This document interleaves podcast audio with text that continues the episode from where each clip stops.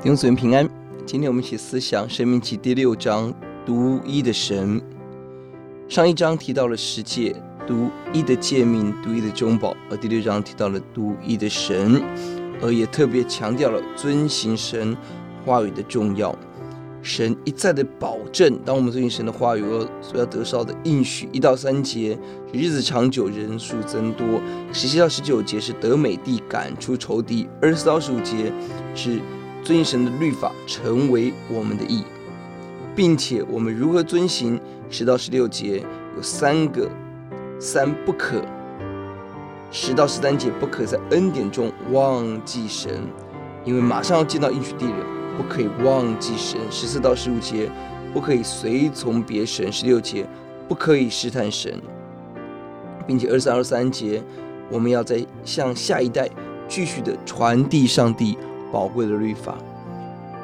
这一节圣经，这一章圣经最宝贵的在第四节、第五节。以色列啊，你要听，耶和华我们的神是独一的神，你要尽心、尽性、尽力爱耶和华你的神。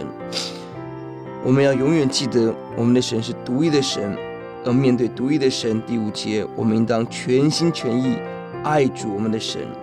并且这边让我们看到爱上帝的行动，就是用遵行神的话语。来单单的爱耶稣，这这里提醒我们，爱带来顺服，而顺服带来对神的敬畏。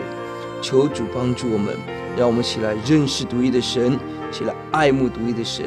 而且起来遵行上帝的律法，以至于我们在应许当中得享美福。我们一起低头祷告，